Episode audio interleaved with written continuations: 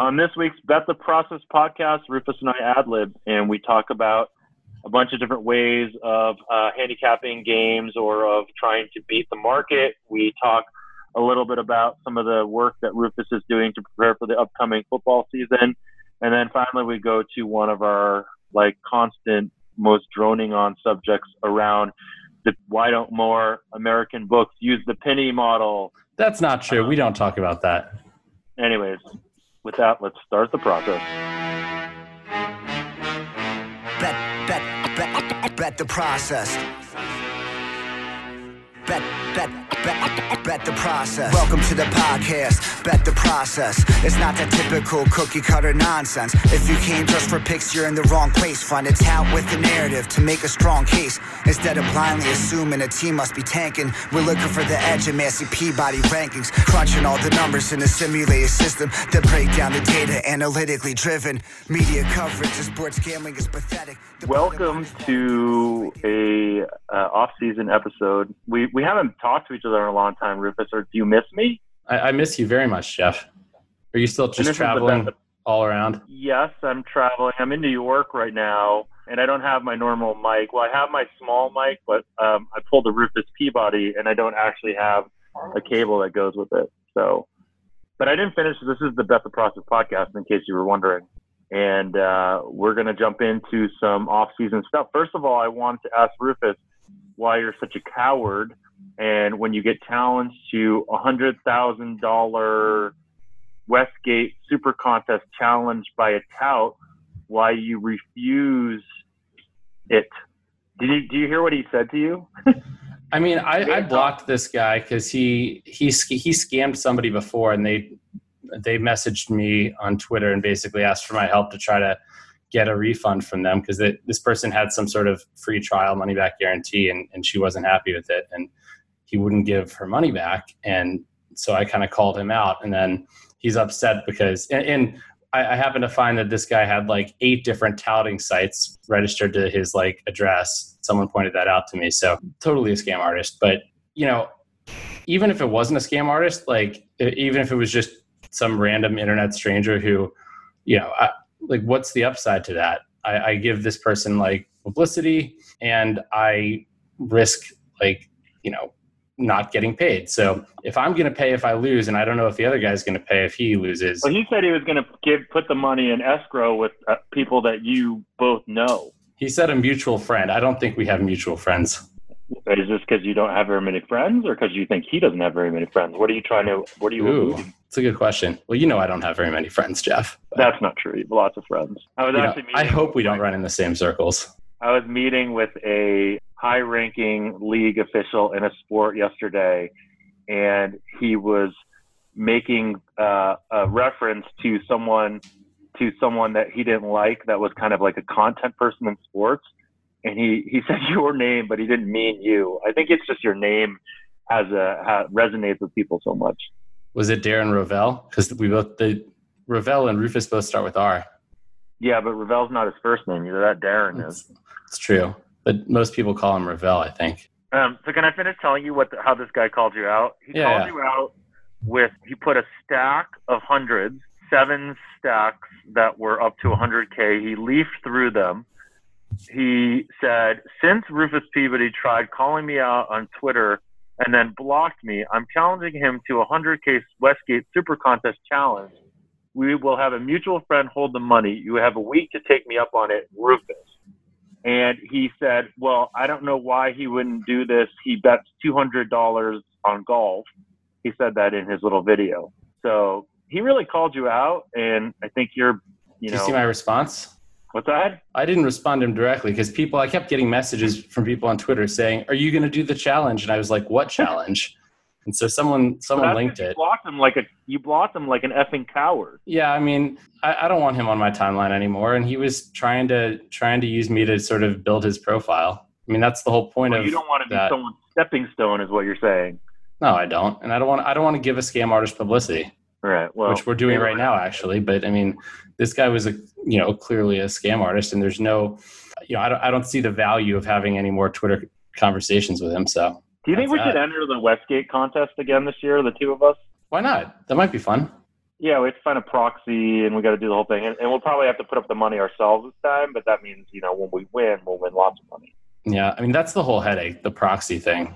Well, the other headache too is just like the the stale lines and the fact that we talk about the you know with the picks on Thursday or Friday, and I don't think we put ourselves in the best chance to win, and, and hence the nature of why contests are sort of silly. They don't really demonstrate the true value of a of a handicapper, right?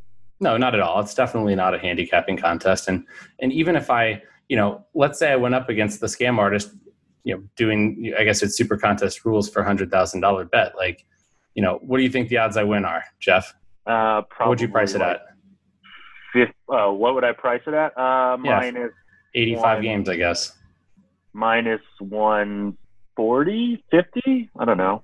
I don't know. I don't know I- either I'm honestly. confident in you. i I, could I have confidence in you. I mean So a lot of it we bet should we bet on your ability to beat him? Well and then you'll have to do it. I don't know. I mean, maybe if we do the super contest again, we'll do a, the a mini contest within the super contest.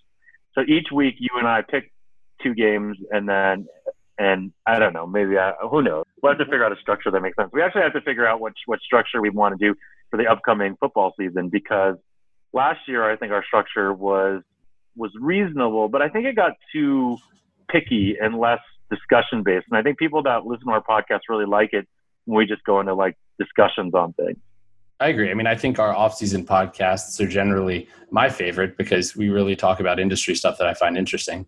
And it's we not that I don't find football interesting, but We We get good good guests, guests too. more interesting, more interesting than we are, which isn't very hard. So the other thing I was going to talk to you about, and you said you didn't listen to it, was that Spanky was on Ed Thang's podcast, um, and he talked about sort of his approach and how it's different than like people that sort of originate lines. He called it kind of like top down versus bottoms up. And top down to him meant like sort of like looking at the number and the market and having a bunch of different outs and then kind of using, you know, uh, I would say more general information than specific model input information, if that makes any sense. And it just, sorry, go ahead. no. So, you know, obviously he's not just picking numbers out of a hat or anything, and not just. It, and I don't think it's just gauging the market. I mean, I think that he has people that he knows that he respects. I would think, right, that are feeding him Well, some he basically information. is using information from the market, you know, where if a specific book or something like that moves the line, he uses the antidote of, okay, if a specific book books the line and you he realizes that must be someone sharp to do it. If he still sees some other numbers out there that, let's say they move it from, say, minus five to minus six and a half or something like that, he would then, you know, hammer those minus sixes or, or, or sorry, minus fives or whatever. And the, the idea, I think it's just an interesting thing. It's like, is it easier to try to, uh, you know, predict this, the actual price and beat the price, or is it better to just kind of like read information from the market and then look for value with a variety of outs? Well, I think his way. I mean, what you're describing is basically chasing steam, right? It, it's it's making the But market. he has like he has you know a, a unique ability to understand that steam. I think would be his his sort of uh, his his his reasoning for why he's probably better than the average steam chaser, right? Right. I know he's very well connected, and I'm sure he has some more information in terms of where those bets are coming from um, that are moving the lines, probably. And so, I mean, obviously, if you can identify a sharp, like a sharp line move, then it, you know, and and there's opportunities to bet um, at books that haven't moved that, like moved all the way, like you know, that's obviously going to be profitable long term. It's Yeah, that seems like kind of a no-brainer if you have you know enough outs around things like, and, and that's what like kind of Seth Burn kind of gives him crap about. Like I don't know if you saw the tweet where Seth was basically like, when your business model is basically looking at CRIS and then looking for and then betting other, you know, books that aren't um, the same as CRIS. That's you need a lot of outs. That was his thing, and then. Spanky was like, "Oh, thanks, Seth," and Seth was like, "Oh, that wasn't very. I wasn't. That very. I saw that. I saw that. Yeah. That was kind of funny. It was But- pretty funny. I mean, do you think so? Why do you think Spanky is such a divisive figure on Twitter? I mean, is it because because what he's done? He's obviously like done well for himself as a better. he does it in a different way, and, and I think. Do you think originators he's kind very, of? He's, he's very self-promoting, right? And I know that you guys. I, I I haven't met him, and you know, but everyone that I've that I like that has met him speaks very highly of him, and I don't want Spanky to get mad at me again for saying something negative. I'm not saying anything negative about him, but I do think the reason you asked me whether why he's divisive is because he does basically talk about how great he is a lot on Twitter. That's true, but he never says he's the one, you know, coming up with the numbers he bets. He he's, he doesn't say he's Well, like the- an originator. and do you think it has to do with the fact that that a lot of originators kind of think what they're doing is is kind of up here? Um, uh, I guess we're not doing a video podcast, so you can't see where here is, but it's pretty high. Um, and Are you jumping everybody else is- the ceiling? you know, I should, but um, yeah, no, but everybody and, and and something like that just is not sort of the same level of I don't know value. Yeah, I mean, I think there's a certain, I think there's a certain like highbrow, like we're better than you, probably attitude. And I think his point is that, you know, may, maybe the reason he is so defensive of himself is that he feels like his methods, and he knows that his methods have worked over many years. And so the idea that someone who just happens to originate would tell him that they know more than him is insulting to him. And so that's why he feels the need to make, you know, to talk about how well he's done and his track record, et cetera, et cetera. But, you know, again, like if you ask me why he's divisive, it's, it's probably yes. One, because he doesn't originate or he's not like an originator typically, which, you know, I think is for many people like the, the badge of, of honor or whatnot. And, you know, he has a, it's an interesting take because ultimately like what he cares about most is making money. I think what you care about most isn't necessarily making money. What you care about most is actually like, you know, beating beating the market in many ways or beat, beating the game. It's like you you you have like a you you would never want to be a steam chaser, right? right? You always would want to be someone that can outsmart the market by coming up with a better method to predict the score of a game. Yeah, and you know what? Some uh, former business partners of mine actually were, I guess, kind of the same as Spanky in terms of how they thought about it. It was money is money, and it doesn't really matter where it comes from. And and so, you know, when we made money from stuff that that they originated, it I didn't get nearly the same satisfaction as as when we made money from from stuff that I I originated. And obviously, this is no nobody knew whether it was me or them except me, but just for me that like it, it, you're right it, it isn't just about the money it is about sort of feeling like i'm adding value beating this market and sort of it's the compet it's i'm, I'm competitive by nature and Well, so you, but you enjoy the process that you're going through right now, where you're trying to improve your college, and you're trying to improve, you know, theoretically your golf or whatever you're trying to improve, right? You you love that process of trying to put more the you know signals into your model and refine your model and back test and improve and all that. So you love that, right? And So- some days I love it. What's that? some days i love it I, you know I, I love the idea of it these days the Right. the, the nitty gritty isn't isn't as enjoyable as it used to be but you Well, my point life. is, you would enjoy that a lot more than writing really good programs that alerted you to line moves and screen scrape things and et cetera, et cetera, which is, I think, more of what his sort of business does, right? It, it, it sort of has a very, you know, good way at understanding or, or quickly reacting to line moves. Yeah, and, and I think you know Spanky's been very successful, and it's not like anybody can do that. Um, if ev- if everybody could do it that easily, then there would be a lot of people doing it. And you know, it, it you, you do have to write these programs. You do have to be able to identify the signal, and you know, I think they're they're two different animals. And you're right that for me, you know, doing it the way he did wouldn't give me sort of as much satisfaction, but um, that's me, and I think we can all do it for our own reasons. Yeah, I agree. And I'm not, again, like I thought the podcast with Spanky and Ed was interesting to just hear his approach. Um, I think you and I talk a lot about the concept of like, how do you incorporate knowledge from the market or, you know, what, like, how do you re- regress to the market and like all that type of stuff that we've talked about, I think is at the core of the difference in the two methods, like his method versus your method. Um, and ultimately, um, I think like in many ways, like so the, the concept of constantly having to try to outsmart the market is that's a pretty tough that's a pretty tough job now, especially with the markets becoming more and more efficient. But being able to look for value in almost like an arbitrage type way um, seems to be, you know, a, a bit more sustainable. Like, what's that? Sustainable. Sustainable. Yeah. I mean, I, the unsustainable part, right, is getting kicked out of places and constantly needing more and more outs. And he says, like, the whole reason that he started to get on Twitter is because he wanted more and more betting partners that he could have more and more outs. So, I mean, it kind of makes sense, right? Everything, everything that we talked about, because I do, I do think like you and I had talked about on this before. I think you had met him. You were like, well, it, there is a question of why he's on Twitter after all the time. Right. And he said it, you know, it's because he wants those betting partners. No, I think that makes a lot of yeah. sense. I mean, what he's tweeting, like, I think is very much designed to help facilitate sort of those kind of um, connections where he gets more betting partners. Yeah. How are you? What are some things that you're doing? I assume you don't want to talk about them, but what are what are maybe some high level things that you're trying to do on the college stuff? Um, the college stuff, I'm trying to, I guess, become a little more player centric and less team centric oh. as much as I can it's it's difficult. I mean, the data out there isn't isn't as good as something like you know, pro football, but mm-hmm. I, I do want to do a better job of incorporating that, incorporating like who's on the roster and how much time each guys are, you know, how much playing time guys are getting and, and things like that, and, and, how talented those players are who are on the field.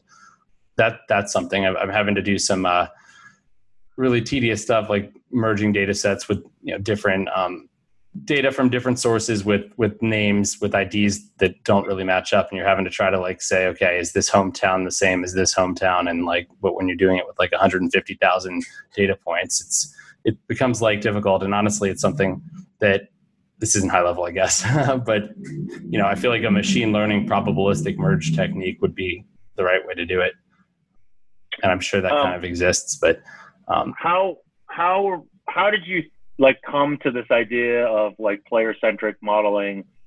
You know, you hadn't had it before in in your model. Like you basically did you just like have? I mean, was this stuff that you had tried in in the NFL and then like are now passing it out of college or like how did you come up with this? Well i don't think the data is good enough to do it in the way that i did in the nfl but i mean players do you know a team is a sum of its players. I think we've always known that and and injuries do matter and we've just not really been able to quantify them that that well in the past. And you know, college rosters i think college, like one player does not does not matter as much to a college team as it does to an nfl team. I think you know generally a team like alabama the next man up is going to be a five star recruit probably who um, could be just as good as the starter if there's an injury.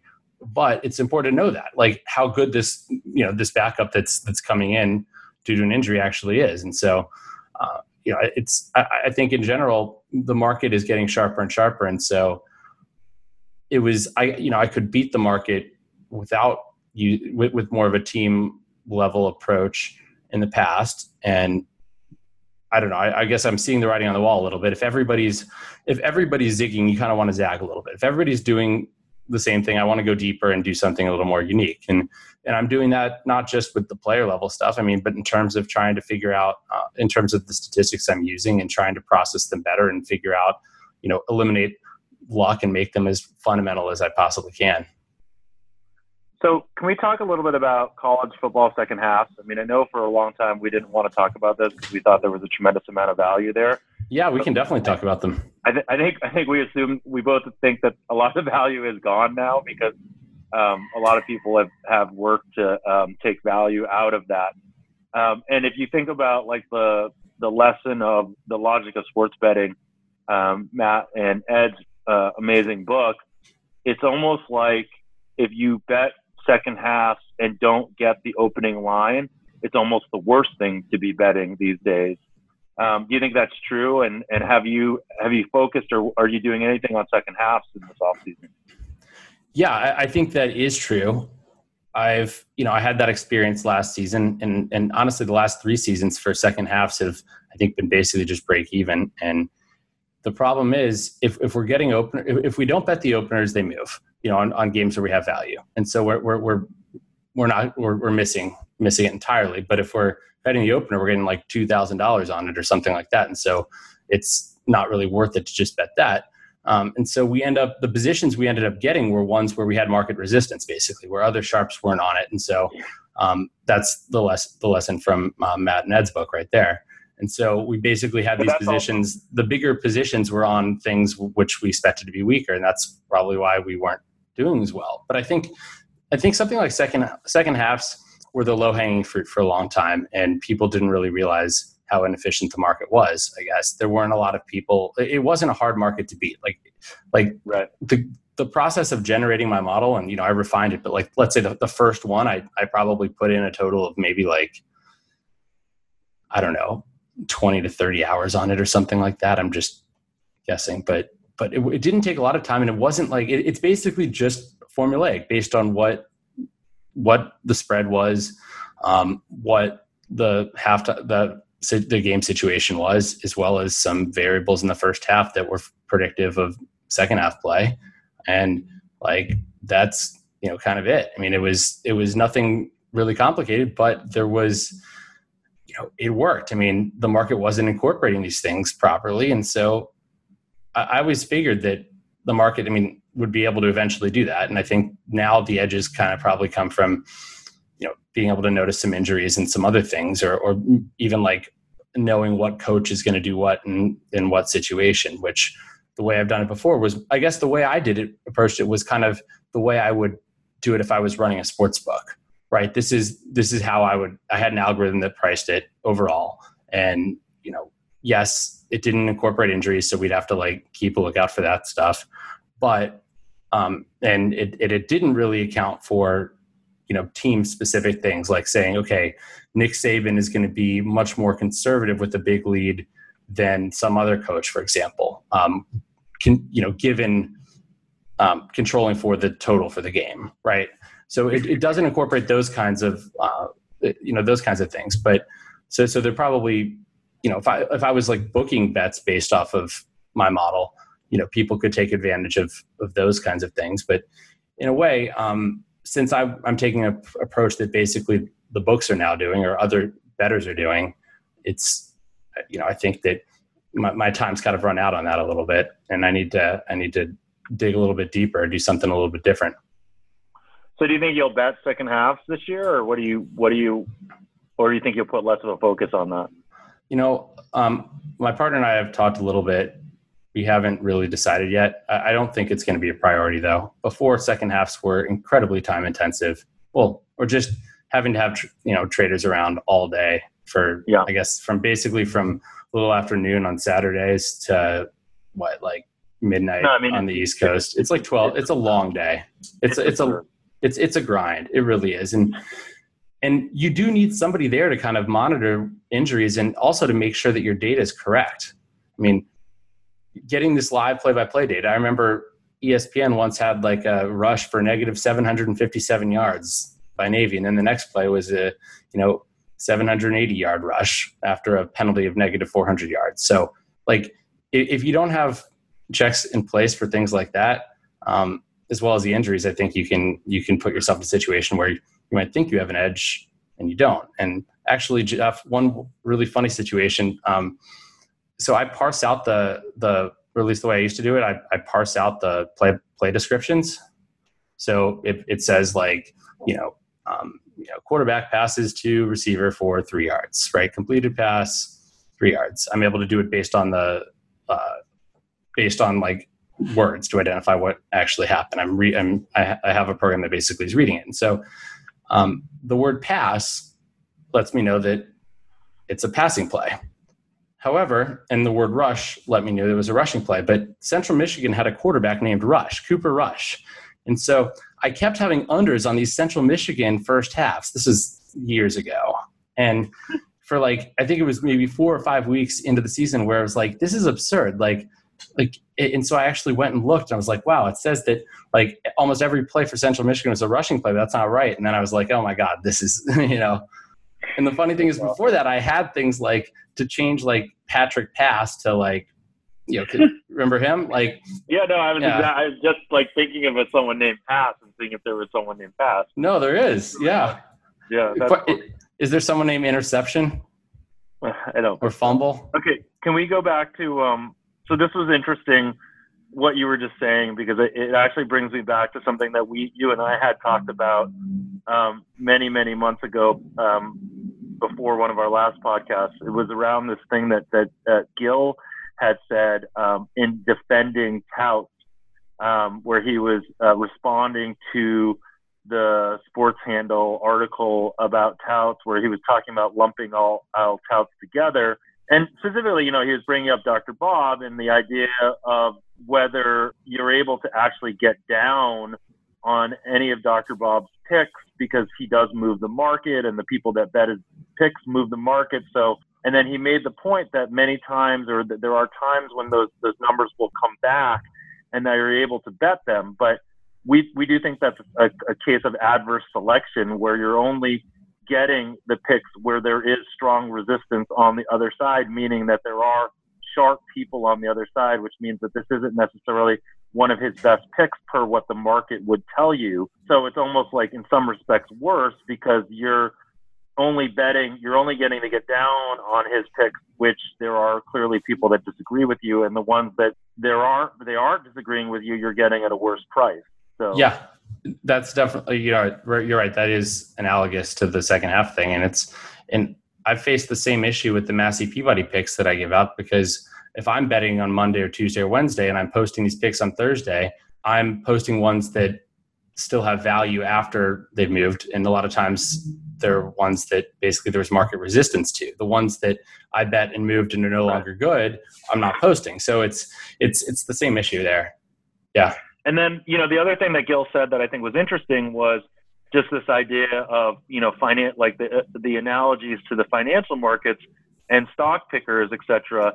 And this is a very strong analogy because most stock pickers don't beat the S&P 500. You know, I was having a conversation with a friend of mine who had started a company um, that he eventually sold. It was a company that did like some of the first ETFs, and and you know he's a very smart financial guy. I was telling him about the concept of touts, and he's like, that's just like stock pickers because only about four percent of them are actually able to beat the S and P 500. So the analogies are certainly there where it, it's hard to give information to people and sell information that allows them to beat a market because the market adjusts to that information if it's good information.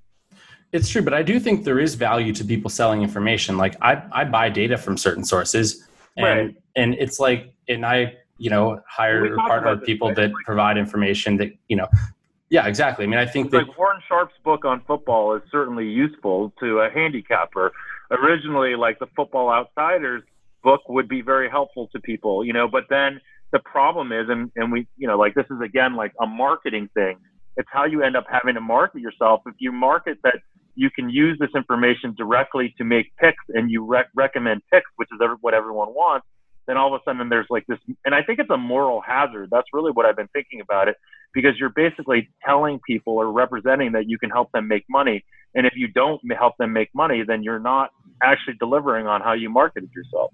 That's a very good point. And you know, Massey Peabody, when we started, we posted picks because it was a way to sort of show that what we did have va- has value or had value. And because how else do you really show that? Add value. Add value. Yeah, it, it used to have value. But it's it's the same it's the same issue. If you have data and you you have some process that you think you know, even if the whole point is to help somebody, help you know, the data could be used as part of a bigger process, which could be useful. You know, if you know, there's no real way for someone to necessarily quantify how much value or show how much value their product has. I mean, I think it's the easy way to do it, right? It's the yeah, I mean, it's something like like Pro Football Focus, for example. I mean, I, I don't know. I think Seth tracked their picks last year, and he said they, you know, I don't think they did very well, but the Pro Football Focus data is definitely is use like has uses. I don't think anybody denies that. But yeah, I think I think so. But I, but but the thing is, the problem is Pro Football Focus, and like this is kind of like at the core of the difference between Pro Football Focus and say what what our friend Ted Knutson's doing at StatsBomb, right? Ted has built that data set, that collection, with the idea of unleashing it on like on you know basically higher level analytics. And yeah. the the Pro Football Focus data set was not built with that in mind, right? It was built with well, like what coaches might want or what. I mean, I feel like they are similar in a way. I mean, Pro Football Focus's main clients are are teams, aren't they? And I mean, Ted's main clients are also teams. StatsBomb's main clients are also teams. I think the difference is like the, you know, I think we believe that Ted is uniquely qualified to build out a data set for soccer that is very useful um, for prediction, um, whether it's player prediction or whether it's match prediction or strategy. Whereas I'm not sure if the, the same type of person was involved with Pro Football Focus. And I don't really know. I mean, I know it's Cris Collinsworth's thing, and they have like this this one guy that runs their analytics piece and whatnot. Um, but I've never heard anyone tell me that that's an incredibly useful data set for betting on football. You said you used some of it in your model and had some level of luck with it, but I, I haven't heard a lot of people talk about it. It's it's something that certainly supplements my model and helps in terms of looking at individual players. I think that's I'm not giving away the farm when I say that. Um, just like what if, what it's a it's a it's a piece of data. What if you were given an opportunity to go back and, and work with them on um, helping them like come up with a new event spec that they use to to log things um, that their you know stringers or collectors use to log things? Do you think you would come up with a different event spec or do you think that what they'd have is like closer close to perfect? No i think there'd be thing, some things i would add. I'd have to think about it though. What do, what do you think jeff? Do you think there are things that you would add or do you not know, know, how much I they track? I don't know it very well, so it's hard for me to talk specifically about it. I just I guess I just think, oh, and, and I think that this is like more of a broader frustration that I have because I'm I am passionate and interested in this like idea of data collection and the idea of, of better data in sports. But I find that like very seldomly do we do we look at it and feel like that that if people do that that that's a very big addressable market for making money. And you know, Pro Football Focus is often the one that people bring up as you know sort of more of a, a nice to have than a need to have.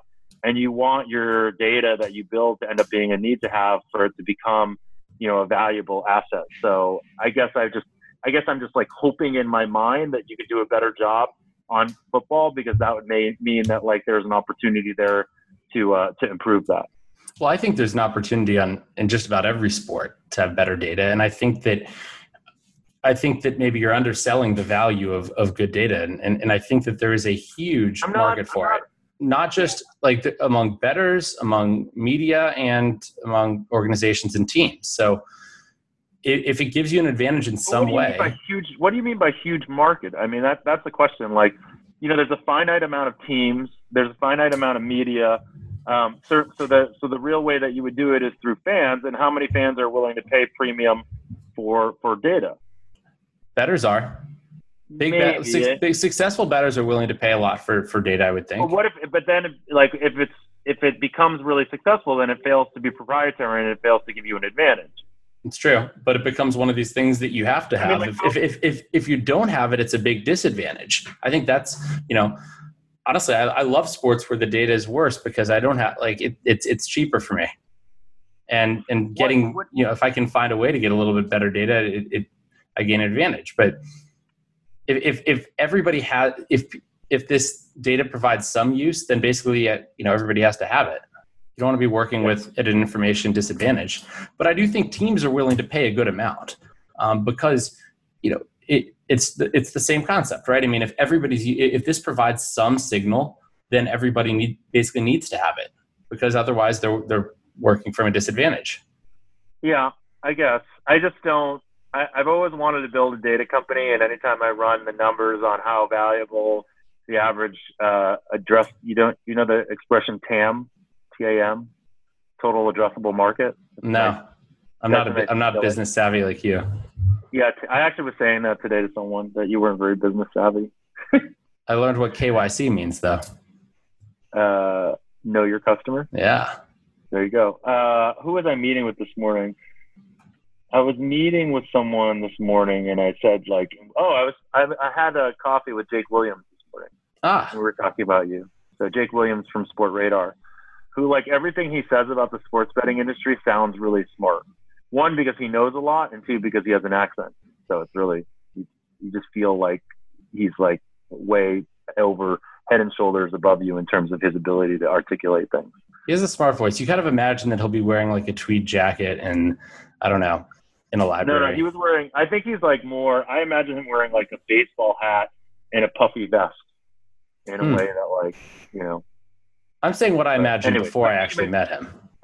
Uh, but we had a long talk about the industry today and like where the industry's going and and whatnot. Um, so it was it was it's pretty fascinating. It, it's what's happening right now with all of this land grab for skins and for licenses and for partnerships. It's um, it's pretty interesting. Um, I've actually been in, in New York this week meeting with like people in the league and then people in the media and trying to understand the, the lay of the land better. So Jeff, after after understanding the lay of the land a little bit better, I assume, what do you think the future is for some of these states with with like like New Jersey, for example, with with all the operators they have now? Do you think it's gonna they're gonna consolidate? Do you think some are gonna be bankrupt and fold up shop? They're they gonna be acquired by some of the big ones? Like in the next few years? I mean, I think I think everyone talks about consolidation, right? Just because I, I mean, I don't know. Like I, I would assume that there's gonna be some bit of consolidation because there's a fair amount of skins in New Jersey. Um, I, I mean, I just hope, and I really hope, I really hope that in 10 years, sports betting in the U.S. doesn't look anything like sports betting does in Europe, or sports betting looks like here right now, or sports sports betting even looks like in Nevada. I just hope it's a whole different animal.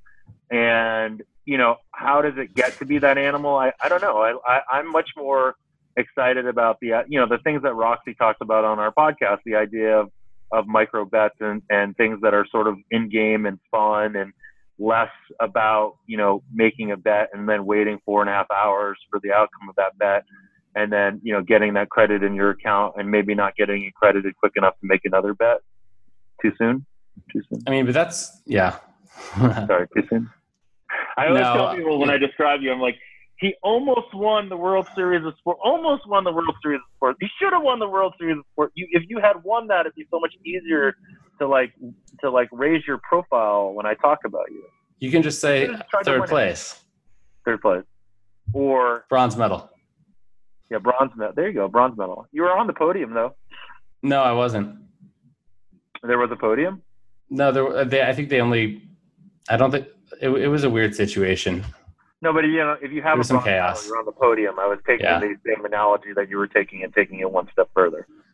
Anyway, I mean, but what so. you're talking about though, these micro bets are still going to be like recreational.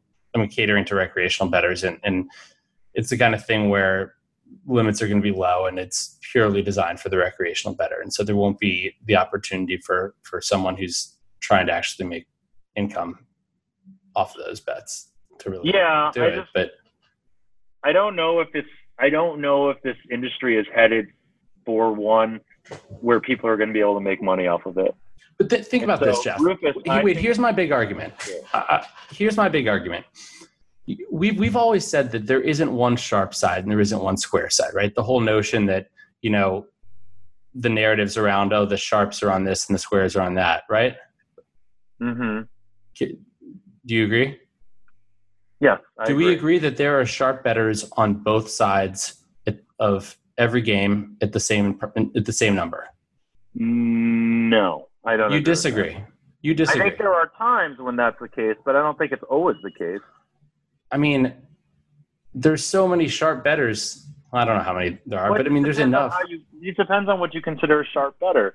I mean, I think what you're saying is that everyone can interpret situations differently, and everyone can interpret data differently. And at the end of the day, that you know that there's there isn't like one sharp side, which I I, I fundamentally agree with. Although I think many of the analytics that people are doing are now very similar, and you see it. I mentioned this to you when we talked about golf. Like you see, you know, like Cantlay going into a, a match, and uh, I forgot what which whether it was the U.S. or what which one it was, but everyone was on him, and then everyone was on, you know, Rahm going into the British, and there's just like these constant sort of like people that, you know, based on the fact that people are using more or less the same methods. Um, that, Wait, the method of looking at where the market is? No, but I mean like strokes gained, and then like I don't know. I don't want to like talk about everything that you and I have talked about off air, but like yeah, I mean there's there's certain things that I think that people are are all kind of consistently looking at, and um, you know, because because like the ways to gain advantages, and, and we go back to the same thing. The way to really gain an advantage at this is to have data that no one else has, because that's the easiest way to gain an, an information or to gain an edge, I think, Um, processing that data in a different way is obviously another way to do it, but I feel like that's a bit harder um, to really differentiate yourself. So it ultimately becomes like having data slash information that nobody has. That's true, and I, and I agree that that I guess the whole strokes gained being widely available now um, has. I mean, you you do have a lot of people being on similar like the same golfer for the same reasons, but I think that there is another level. Um, and and honestly, actually, I think that sometimes you you see a lot of um, a lot of the content out there for golf seems to be sort of really overfitting stuff. I mean, talking about like, oh, you know, these are the stats that matter on this course. It's like, well, okay, I can go see what has the most has had the most correlation.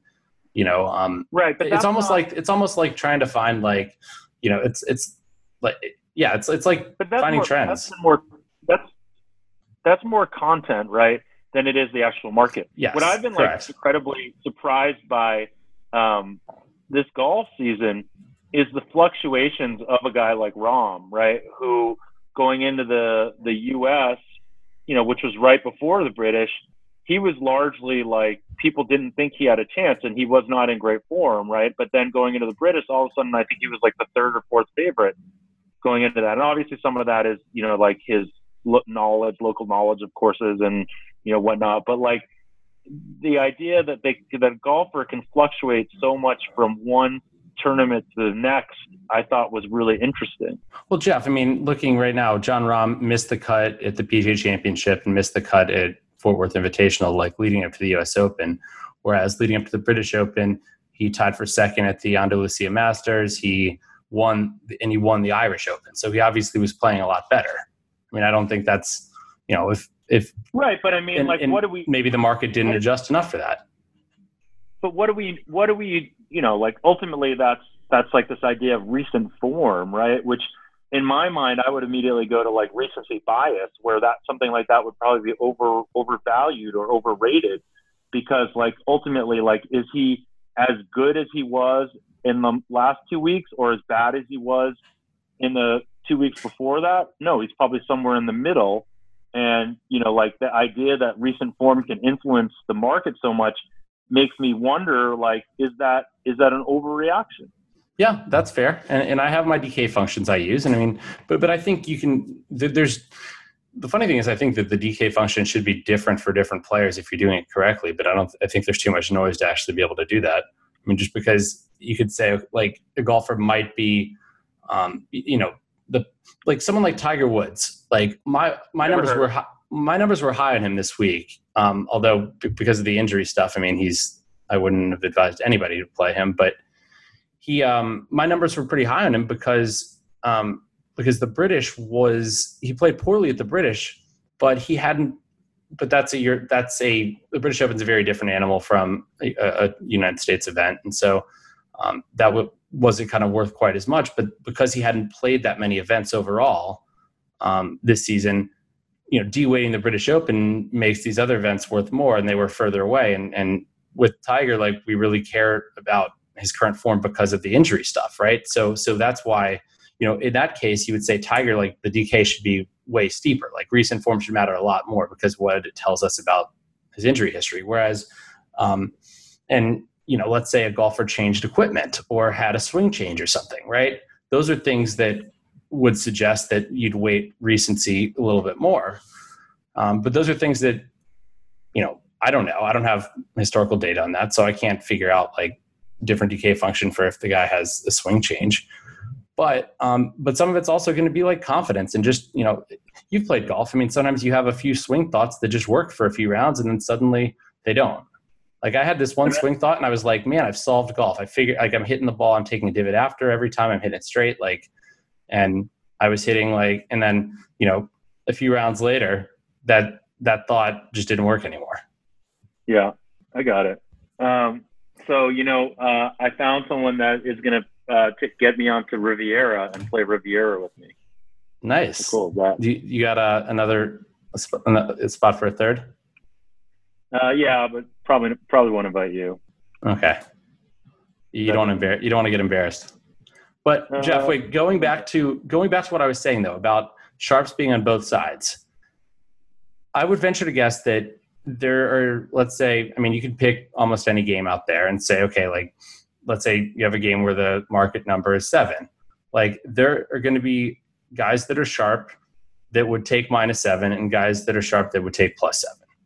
And there, and at the same time, there are going to be guys that aren't able to bet or, or, or limited it at a bunch of different books um, and aren't able to get down at those numbers because they're sharp betters. And so you have this whole, I mean, I think that there's a ton of, um, of action that could be booked that is just sitting out there. I think it's a it's a smaller slice of the pie for sure, but every all the operators are going after this the big slice, which is the recreational betters and it's the low hanging fruit. But but I mean, you got to compete with like DraftKings and FanDuel are spending so much money on marketing. I mean, it's I think it's a lot of these books are in trouble trying you know competing against um, against those these huge companies. Uh, you know, I think that there is a space in the market for someone to sort of go after like you know after this uh, after the sharps uh, you know it's a smaller slice of the market but it is a slice of the market. And i do think that um, I, I, mean I, I, think my example kind of proves that there is action out there that that is looking to uh, be placed i guess. I don't know how to say that right? But do you get what i'm saying here? Yeah i mean i think you and i have had this conversation like ad nauseum on this podcast which is this idea of, you know the Pinny model or the exchange and like what is what is the best way to run a bit and, and i just don't I, I think from the sports books perspective it's hard to imagine you know one really taking this approach in the us the way that the current market is with having to deal with you know all the things I have to deal with in customer acquisition and whatnot. And you know, I, I definitely like ha- am very bearish on sports betting in the U.S. at least in the short term. Um, from an opportunity of like legalized sports betting, it's just it's just like I don't I don't think there's going to be any real innovation from the current players in the market, and I, that worries me.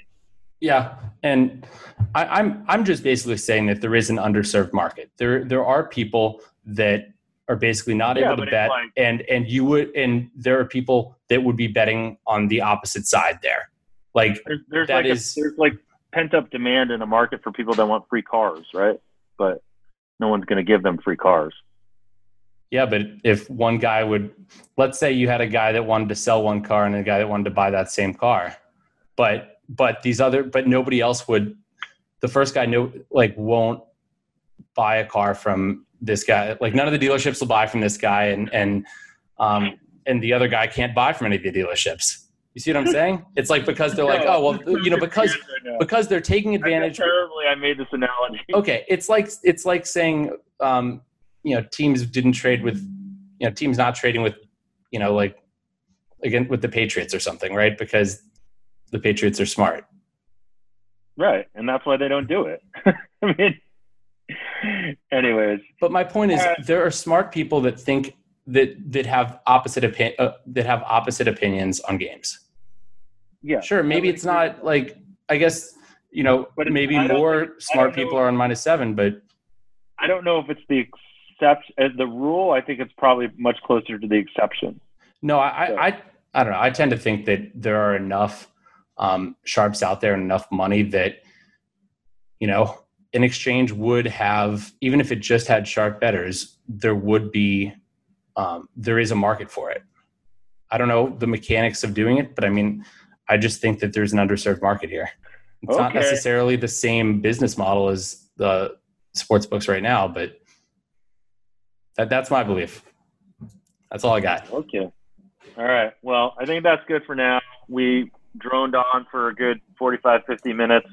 Um, thanks for joining us. Uh, love feedback on format ideas for the football podcast. And didn't you want to talk about NFL preseason, Jeff? We we had we had uh, exhaustive notes for this podcast. We had preseason NFL, Twitter. No, I don't think we need to talk about preseason NFL. Okay.